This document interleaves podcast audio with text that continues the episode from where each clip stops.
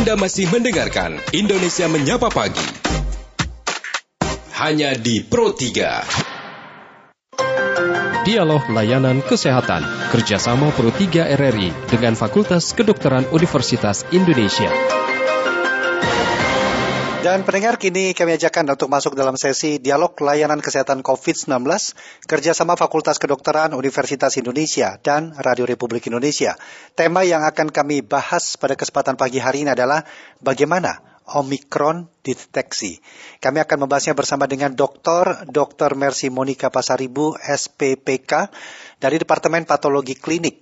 Dan nanti kami undang Anda untuk dapat berinteraksi bersama dengan narasumber kami di 0213523172, 0213844545, 021 3866712 serta melalui WhatsApp kami di 081 399 399 888. Segera kita mulai dialog layanan kesehatan COVID-19. Dr. Mercy Monica, selamat pagi dok. Selamat pagi Pak Rudi. Apa kabar dok pagi hari ini? Sehat Pak. Iya. Pertama-tama prihatin dok ya dengan penyebaran kasus Omikron yang sudah di Indonesia terdeteksi 800 lebih bahkan.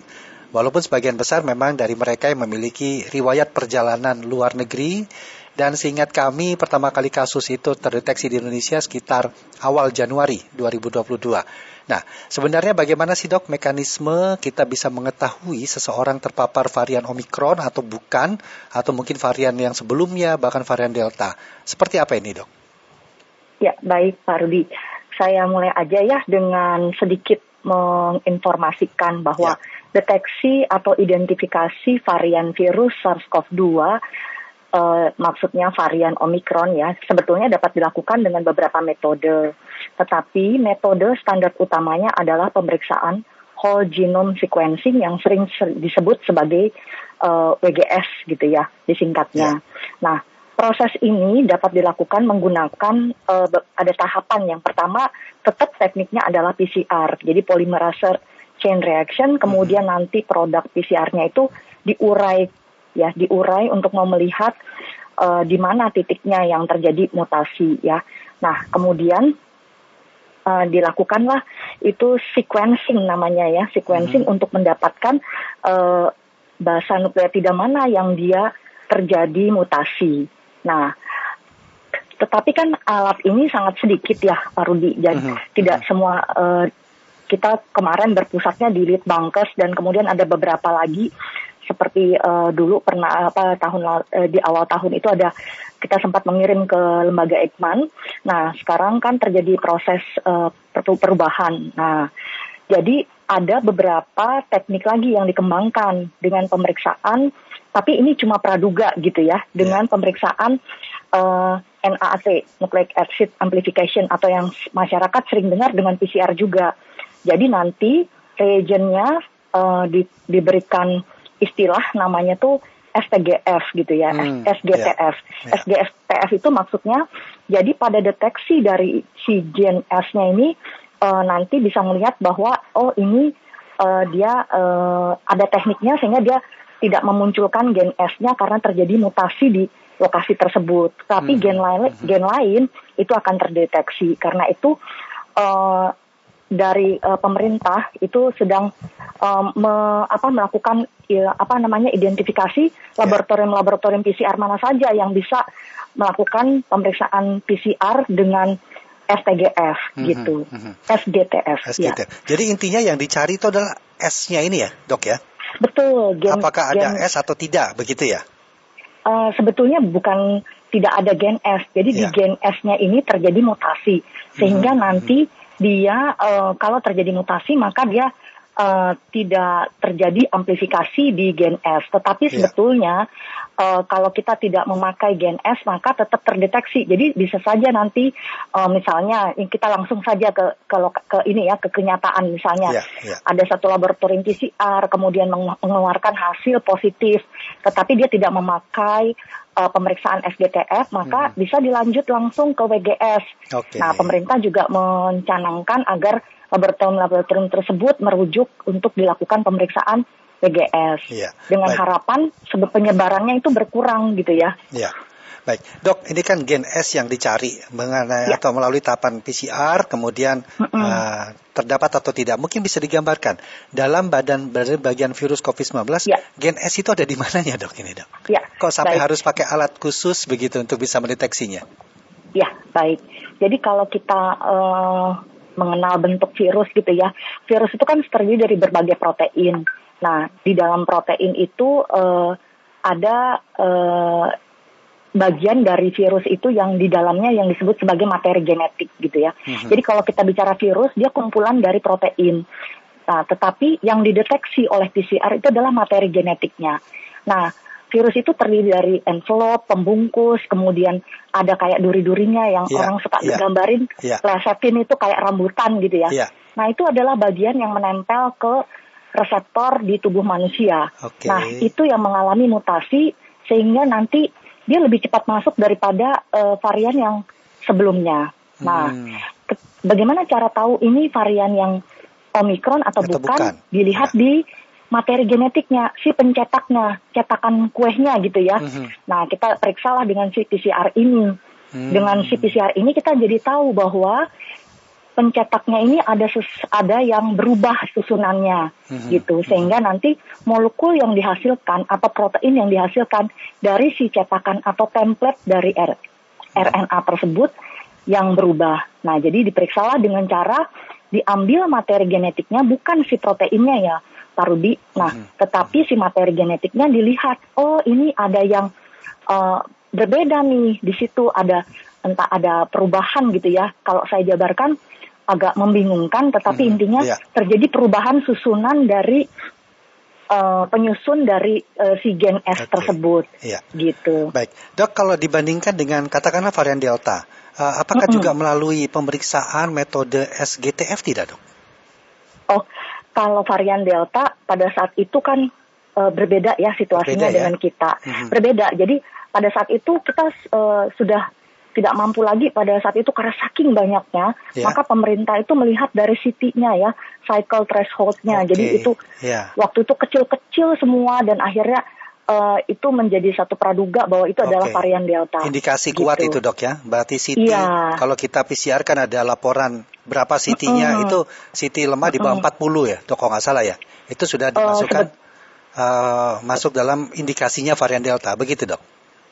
Sebetulnya kalau yang varian Delta itu malah lebih kecil Pak. Kalau Hmm. dia misalnya negatif itu kurang dari eh, 40, maka dia Ya. sekitar ada di 20 ke bawah gitu. Mhm. Kalau kalau misalnya Omikron menggunakan metode pemeriksaan pendeteksian seperti Delta, CT-nya seperti Mhm. apa dok? Nah kalau sampai sekarang sih kita eh, melihat sebetulnya eh, belum ada laporan pasti ya Pak Rudi Mhm, mhm. berapa persisnya CT yang yang untuk si varian Omikron. Tetapi kalau kami lihat di eh, apa bervariasi ya bervariasi karena kadang-kadang kita menjumpai pasien pada saat awal sakit. Mhm. Nah di sini bisa saja cycle thresholdnya replikasi virusnya itu masih sedikit sehingga dia eh, CT-nya jadi besar sekitar Oke. 30-an. Iya, iya. Gitu. Baik, dok. Jadi tahapannya seseorang kan Mm-mm. katanya antigen Mm-mm. dulu nih dok ya. Antigen Mm-mm. reaktif akan Mm-mm. disarankan ke PCR. Kemudian Mm-mm. PCR itu pun masih belum bisa diketahui apakah ini Omikron atau bukan. Ada tahapan lanjut ya. Mm-mm. Nah itu di mana dok pemeriksaan? Apakah memang seperti tadi katakan apakah semua laboratorium memiliki atau bisa mendeteksi keberadaan Omikron dalam tubuh seseorang atau seperti apa? Ya, baik Pak Rudi. Jadi memang orang-orang kan bertanya-tanya eh, apa kepentingannya kalau seseorang itu mungkin dari pertanyaan ini dulu kali ya, eh, apakah ada kepentingannya kalau kita ingin tahu dia omikron apa bukan gitu ya? Apakah nanti pengobatannya jadi tidak berjalan sebelum dia eh, dinyatakan omikron apa tidak? Jadi Ya. pada prinsipnya sebenarnya dari sisi pengobatan dia akan sama saja. Hmm. Terapinya, guidelines-nya masih sama, kita mengikuti standar yang berlaku sesuai dengan yang ditetapkan oleh Kemenkes dan juga evidence base dari eh, WHO juga. Nah, tetapi eh, kegunaan kita mendeteksi eh, untuk mengunci gitu ya supaya penyebarannya Ya. tidak semakin luas. Ya. Nah, karena itu pemeriksaan eh, seperti yang tadi Pak Rudi sampaikan dari antigen positif dilanjut ke PCR, ini sudah langsung mendapatkan eh, terapi. Nanti Hmm. dari pihak laboratorium yang akan berkoordinasi dengan lab-lab yang memiliki eh, peralatan untuk sequencing untuk dilakukan whole genome sequencing. Oke. Begitu Pak Rudi. Ya, itu yang disebut dengan uh, genomik ya. Setahu saya itu Ya. dok ya untuk Mm-mm, bisa mema- betul. mengetahui secara pasti. Kita undang pendengar ini dokter ya untuk bisa berinteraksi Oh, iya, karena ini boleh. temanya menarik sekali nih. Hampir setiap hari kan kita mendengar kata omikron, omikron. Kenapa kok membedakan dengan delta seperti apa? Silakan pendengar kami nantikan telepon Anda di 021 352 3172, kemudian 384 4545 3866712 juga dapat melalui WhatsApp kami di 081 399 399 888. Baik, dok, kan awalnya ini ditemukan peneliti di Afrika Selatan ya dok ya, Omikron ini. Mm-mm. Nah, lantas bagaimana? Kita tahu bahwa varian Omikron ini sudah menyebar ke berbagai belahan dunia. Prediksi saja berdasarkan metode keilmuan apa atau memang secara masif sudah dilakukan pemeriksaan uh, whole genome sequencing. Tapi sebelum dijawab kita terima dulu pendengar ini dok ya. Oh, baik, baik, baik. Ada Pak Udin di Boyolali Jawa Tengah. Pak Udin selamat pagi. Selamat pagi ya, Assalamualaikum warahmatullahi wabarakatuh. Waalaikumsalam warahmatullahi wabarakatuh. Silakan Pak Udin. Dr. Rudi. Ya, Iya, ada Dr. Mercy Monica. Ya, dokter selamat pagi Pak Udin. Patologi klinik. Ya, selamat pagi Bu. Uh, Ya. SARS-CoV-19 kan uh, banyak variannya ya, ada variannya. Nah, kalau virus Hmm. yang lain seperti virus flu, apa virus flu burung gitu, ada variannya nggak sih Bu? Demikian terima kasih. Assalamualaikum warahmatullahi wabarakatuh. Waalaikumsalam warahmatullahi wabarakatuh. Kemudian berikutnya ada Pak Nur Hadi di Bekasi. Selamat pagi Pak Nur Hadi. Kati, selamat pagi, Iya. Pak Rudi, Dokter Mercy Monica, Iya. selamat pagi, Ya, salam sehat selamat selalu. Saya Silakan. langsung ya, Iya, silakan. sampai dead air begini. Silakan Pak. Saya eh, ini sama Bung Rudi soalnya kaget. Eh, Dokter Monik, eh, begini dok, Eh, tadi apa yang sudah disampaikan dipaparkan dengan topik pagi hari ini. Jadi kami sebagai warga mar, eh, di akar rumput di yang sehari-hari di lapangan begitu. Jadi pemeriksaannya apakah kalau di masyarakat biasa dari levelnya dari urutannya nih antigen, kemudian swab PCR untuk mengetahui si varian Omicron ini. Eh, nah, kemudian dari sisi yang 3T-nya dari sisi pemerintah, apakah eh, sudah mulai dengan sampelnya di SGTF kan, kan kem- dan kemudian di WGS kan.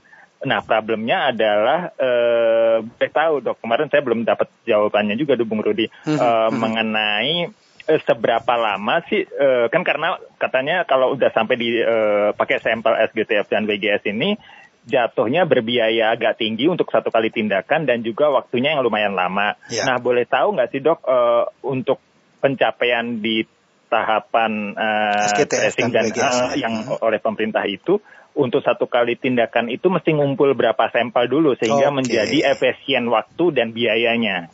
Ya. Walaupun ini adalah lebih ke APBN bukan ke uangnya rakyat langsung ya, tapi kita boleh tahu juga sehingga oh itu kesulitannya di sana begitu. Baik. Itu saja dokter dan Bung Rudi terima kasih selamat pagi. Terima kasih Pak Nur Hadi, selamat pagi. Kita tampung dulu dok ya. Kita menuju ke Baik. Papua, di Sorong ada Pak Ramadan. Selamat pagi Pak Ramadan. Ya, selamat pagi, Ya. Bang Rudi. Ya, silakan. Eh, dan Bu Dokter Monica, salam sehat. Ya, salam sehat. Ya, Bu. Bang Rudi, ini Ya. saya sedikit berbeda tapi masih terkait dengan COVID ya. Mhm. Ah, saya mau tanya sama Bu Dokter sebenarnya penyebab terjadinya virus ya. Virus pertama kali yang di Wuhan, China itu loh. Mhm. Ada yang bilang karena ah, sering kali makan daging yang belum masak benar atau masak mentah.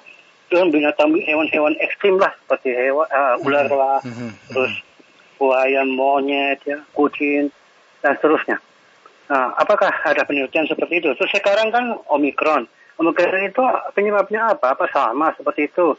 Ya, ah, binat daripada pola hidup makan yang tidak sehat. Semoga besok-besok kita nggak dengar varian baru ya dok ya.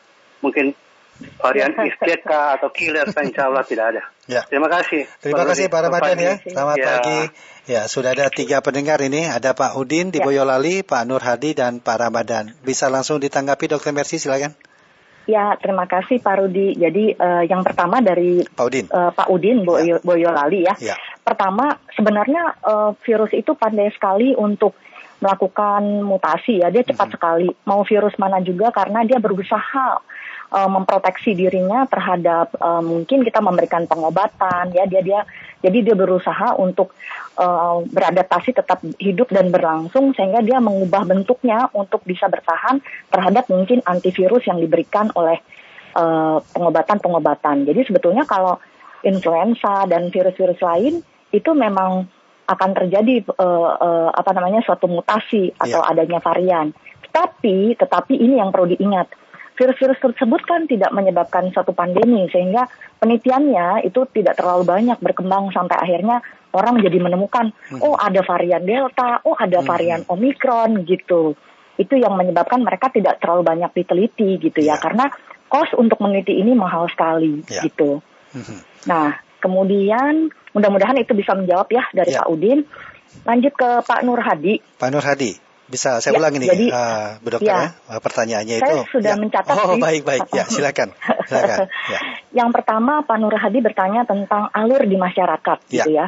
Kalau di masyarakat itu kita ikut bahwa ketika pasien itu mulai dengan gejala dulu Pak Nur Hadi ya, uh mhm. -huh. maka dia akan pergi ke paskes uh, baik pemerintah maupun uh, swasta, maka itu nanti akan dilayani dengan pemeriksaan kalau dia uh, ke arah dugaan ke arah suspek COVID tentu dokter klinik ya. Hmm. Kebetulan saya ini dokter patologi klinik, dokter lab.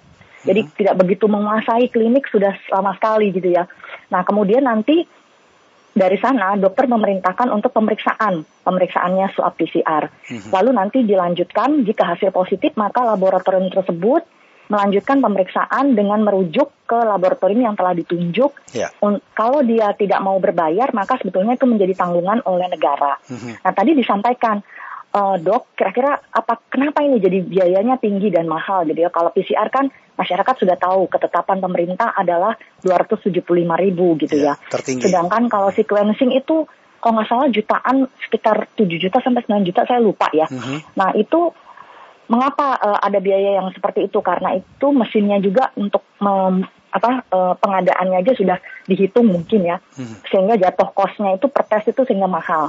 Nah kemudian kenapa kok hasilnya bisa lama? Karena uh, sebenarnya dia mirip juga dengan PCR, jadi tunggu 96 atau mungkin kelipatannya. Kalau hmm. misalnya tidak sampai 96 gitu ya, nah itu mungkin uh, menyebabkan kos yang tadinya untuk segitu jadi berkurang gitu hmm. kira-kira ya. Hmm. Uh, itu berapa sampel biasanya dok untuk bisa langsung Kalau sampai saat ini saya belum bisa menjawab okay. untuk running keseharian karena yeah. saya belum mengerjakan untuk yang layanan sequencing ini pak. Hmm. Tapi kalau dalam sisi, sisi penelitian ya kita biasanya uh, dengan harga uh, yang dengan kalau mau mendapatkan harga yang lebih murah tentu harus kita kumpulkan sampai 96 gitu yeah. dua kontrol kemudian nanti ya? sisanya ya? untuk sampel. Iya. Yeah. Uh -uh. Mudah-mudahan bisa menjawab ya Pak Nur Hadi ya. Mhm. Kemudian satu pertanyaan uh, lagi dari Pak Nur Hadi tadi, Dok. Ini iya. yang tiga T tadi, apakah itu sudah termasuk SGTF dan WGS juga? Jadi kalau untuk uh, kita ke arah tracing sebenarnya hmm. kan kita sudah ke apa namanya uh, termaksud di dalam sequencing karena uh, oh, okay kemampuan itu eh, jadi gini, tidak semua yang positif dapat dilakukan pemeriksaan sequencing. Ada beberapa persyaratan yang telah ditetapkan. Mm -hmm. Yang pertama, cycle thresholdnya itu harus rendah di bawah 30 karena dalam pengalaman mereka mungkin uh, ternyata yang uh, karena kan cycle threshold itu berkorelasi dengan banyaknya virus. Jadi kalau ya. dia terlalu tinggi cycle thresholdnya maka virusnya jadinya sedikit. Nah, hmm. itu susah dilakukan uh, sequencing. Yeah. Nah, kemudian ada beberapa lagi sehingga dari semua yang positif tidak semuanya yang nanti terkirim. Tergantung gitu. CT-nya tadi, Dok ya. Ya. Hmm, uh -uh. Jadi CT-nya di bawah 30 itu akan direkomendasikan ya. untuk dilakukan sequencing Betul. ya. Hmm. Uh -uh. Ada beberapa catatan yang lain, Pak. Ya. Jadi contohnya, misalnya uh, pasien itu uh, sudah uh, vaksin, kemudian uh, dia anak-anak dengan daerah yang kok banyak nih penyebarannya. Hmm. Kemudian hmm. Ada lagi yang uh, riwayat perjalanan dari luar negeri dengan daerah yang sudah terdeteksi di sana ada omikron. Kemudian uh, sebetulnya ada berapa ya? Ada ada 10 kategori untuk sampai kita menyatakan bahwa oh ini uh, uh, okay. dilakukan sequencing. Hmm. Tapi syarat utamanya CT-nya dulu ya Pak, hmm. cycle threshold-nya dulu. Cycle threshold memenuhi syarat baru melihat kategori yang lain begitu dok ya? Ya Apakah, betul. Uh, memenuhi persyaratan untuk dilakukan sequencing itu berarti ada ya. kecurigaan ini adalah varian omikron begitu dok ya? Hmm, baik, betul baik. Pak Rudi. Iya. Kemudian pertanyaan dari Pak Ramadan, apa penyebab terjadinya virus di Wuhan itukah betul seperti itu atau pola konsumsi masyarakat dan kalau Omikron sendiri apakah juga disebabkan dari hal yang sama? Bagaimana, Dok? Iya, iya. Jadi kalau uh, sebetulnya kalau kita berbicara tentang perpindahan dari sebetulnya aslinya kan dia SARS-CoV ini uh, diduga dari primata. Nah, kemudian hmm. mengalami uh, kenapa jadi ke menginfeksi ke manusia. Nah, itu uh, terjadi uh, apa namanya penelitian yang sampai mendapatkan linknya yang secara uh, pasti itu belum belum didapatkan tetapi itu baru sebuah dugaan. Ada proses transformasi. Nah, Cuma kan kalau proses perpindahannya itu kita lihat bahwa virus itu kan sebetulnya cara berpindahnya itu adalah dari uh, ini ya, dari dari uh, pernapasan. Nah, karena itu kan uh, tentu uh, kaitannya bukan dari yang kita makan, tetapi kalau yang dari makanan kemudian masih ada virus di dalamnya yang masih hidup artinya setengah matang setengah matang gitu ya. Nah, itu mungkin bisa ada dugaan ke arah sana. Cuma kita lihat lagi bahwa uh, mas, jalur masuk infeksi itu ada melalui dari makanan, ada melalui dari pernafasan.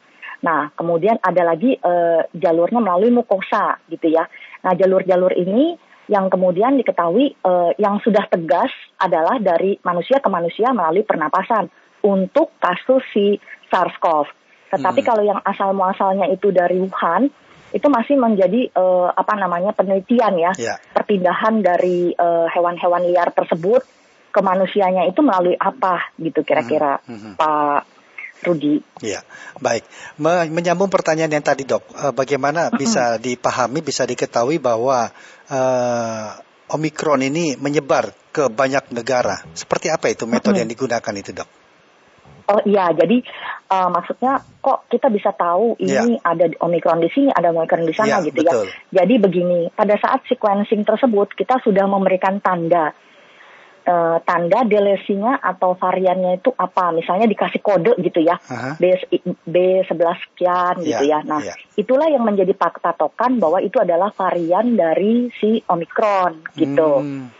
Nah itulah yang menjadi uh, apa namanya patokan buat seluruh kita di belahan dunia ini, oh itu jenisnya gitu, variasinya hmm. ada di mana, di mana, di titik mana gitu, hmm. lekukan mana gitu ya istilahnya ya. Oke, okay. jadi, jadi itu dari di, seperti anatomi itu. di virusnya sendiri itu dok ya? Ya, tapi ini hmm. kita bicaranya kan bukan protein ya, Pak Rudi, tapi yeah. materi genetiknya oh, iya, gitu ya. Betul. Jadi susunan dari si basa nukleotidanya itu berubah hmm. gitu sehingga itu yang menjadi kode diberi nama sesuai dengan urutannya atau dengan ada jenis penamaannya sehingga ketika nanti hasilnya sequencingnya keluar kita cocokkan oh hmm. dia sama gitu. Ya, baik. Dokter Mercy, sampai dengan saat ini apakah kita itu sudah memahami betul karakteristik dari uh, varian Omikron ini? Betulkah dia hanya sekedar berbeda lebih ringan dibandingkan delta tetapi memiliki sifat penyebaran yang lebih tinggi atau jangan-jangan akan menimbulkan dampak penyakit lainnya bagi tubuh manusia. Bagaimana dok pemahaman kita tentang Omikron ini? Ya, baik. Terima kasih. Kalau ini kita sudah bicara ke patofisiologis nih, hmm. Pak Rudi. Saya ya. coba ya. ya. Jadi uh, prinsipnya bahwa uh, sampai saat ini penelitian terus berkembang. Itu dulu yang kita jadi patokan. Varian Omikron mulai diramai dibicarakan di Januari, sehingga ya penelitian itu uh, sampai ke sekarang ini kan uh, apa namanya masih dalam hitungan satu bulan lah ya, walaupun sebetulnya sudah mulai dari uh, akhir tahun lalu ya. Nah itu uh, Pak Rudi, apakah uh, klinisnya itu berbeda sekali dengan Delta gitu ya? Di mana di Delta itu kan terjadi banyak terjadi severe ya uh, faktor-faktor uh, pembekuan yang uh, terganggu gitu ya. Nah di sini um, kita belum apa namanya bisa meng mengklaim adakah perbedaan klinis antara si Omikron dengan si Delta secara pasti saya belum banyak membaca tentang itu, hmm. tetapi uh, yang yang yang menonjol adalah sisi dari kemudahan penularannya gitu. Okay. Nah, apakah ada yang berat? Ternyata banyak dilaporkan gejalanya ringan gitu dan banyak yang melaporkan bahwa uh, konversi dari uh, PCR positif ini baru secara uh, berita berita biasa aja ya bahwa hmm. belum ada uh, yang saya baca-baca dari jurnal itu yang menyatakan bahwa oh dia nggak sampai berat sekali yeah. gitu. Yeah.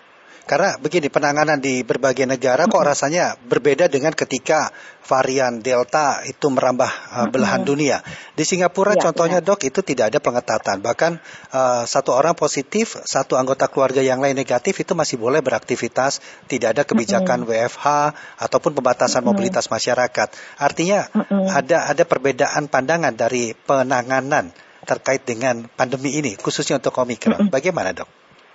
Iya, jadi eh, benar sekali kalau pendapat-pendapat secara pribadi yang Mhm. pernah saya terima ya dari baca-baca gitu, Ya. eh, banyak yang menyatakan bahwa Omikron ini eh, memiliki gejala yang ringan, tidak seberat dari Delta.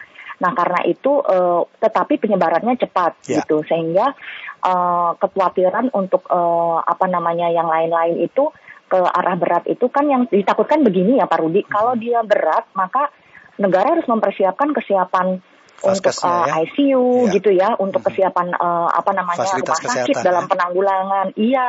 Nah, tetapi uh, saya belum beri, berani bilang loh bahwa Omikron ini karena kalau kita bilang nih nanti masyarakat dampaknya akan tidak melakukan 5M nih Iya, nanti iya, gitu iya. ya. Iya. Itu yang terpenting. Jadi tetap harus sikap waspada, artinya tetap jaga jarak, pakai masker, itu tetap harus dilakukan. Ya, Karena walaupun dia dianggap lebih nih. dianggap lebih ringan dari Ringan, Delta, bukan berarti betul. kita abai terhadap prokes ya dok ya. Betul Tapi dok, sekali. ini saya penasaran. Saya juga pernah membaca bahkan mendengar langsung, betul tidak oh, varian Omikron ini bisa dikatakan sebagai vaksin alami bagi manusia?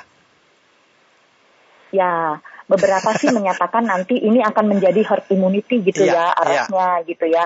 Karena nah tingkat itu fatality rate-nya yang rendah, rendah. inkubasi Eh, yang se- sebentar, tidak membahayakan, Hmm. ini bisa menjadi nilai positif. Seperti apa dok? Iya, jadi ada yang berpendapat seperti itu Pak Rudi. Jadi Hmm. artinya sebetulnya kita harus bersyukur bahwa katanya ya dari bacaan yang saya baca tersebut seorang eh, peneliti menyatakan bahwa ini sudah tu- suatu pertanda nantinya dia akan menjadi ke arah endemi. Artinya nanti ya kita sudah memiliki eh, eh, apa namanya kekebalan tubuh Ya. sehingga tidak terjadi eh, kerusakan atau eh, eh, beratnya penyakit makin berat. Tetapi saya sampaikan sekali lagi bahwa kita belum menemukan loh evidence yang pastinya tentang ini gitu ya. Hmm, hmm, hmm. Artinya itu eh, pendapat-pendapat para ahli, eh, tetapi kalau yang eh, pasti berapa persen yang di, terjadi di Indonesia, Ya. saya belum membaca sih laporannya gitu. Hmm, Yang penting pokoknya tetap loh ada kasus, gitu.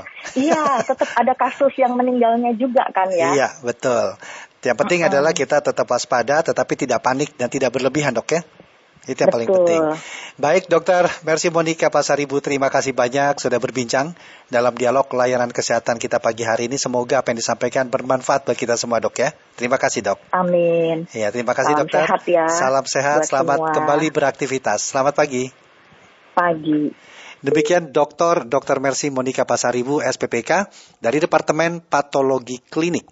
Terima kasih untuk Anda yang sudah berpartisipasi dalam dialog layanan kesehatan pada pagi hari ini dan kita akan berjumpa esok hari dengan tema dan narasumber yang berbeda. Demikian dialog layanan kesehatan kerjasama Pro 3 RRI dengan Fakultas Kedokteran Universitas Indonesia. Acara ini bisa Anda dengarkan setiap Senin sampai dengan Jumat pukul 9.30 waktu Indonesia Barat.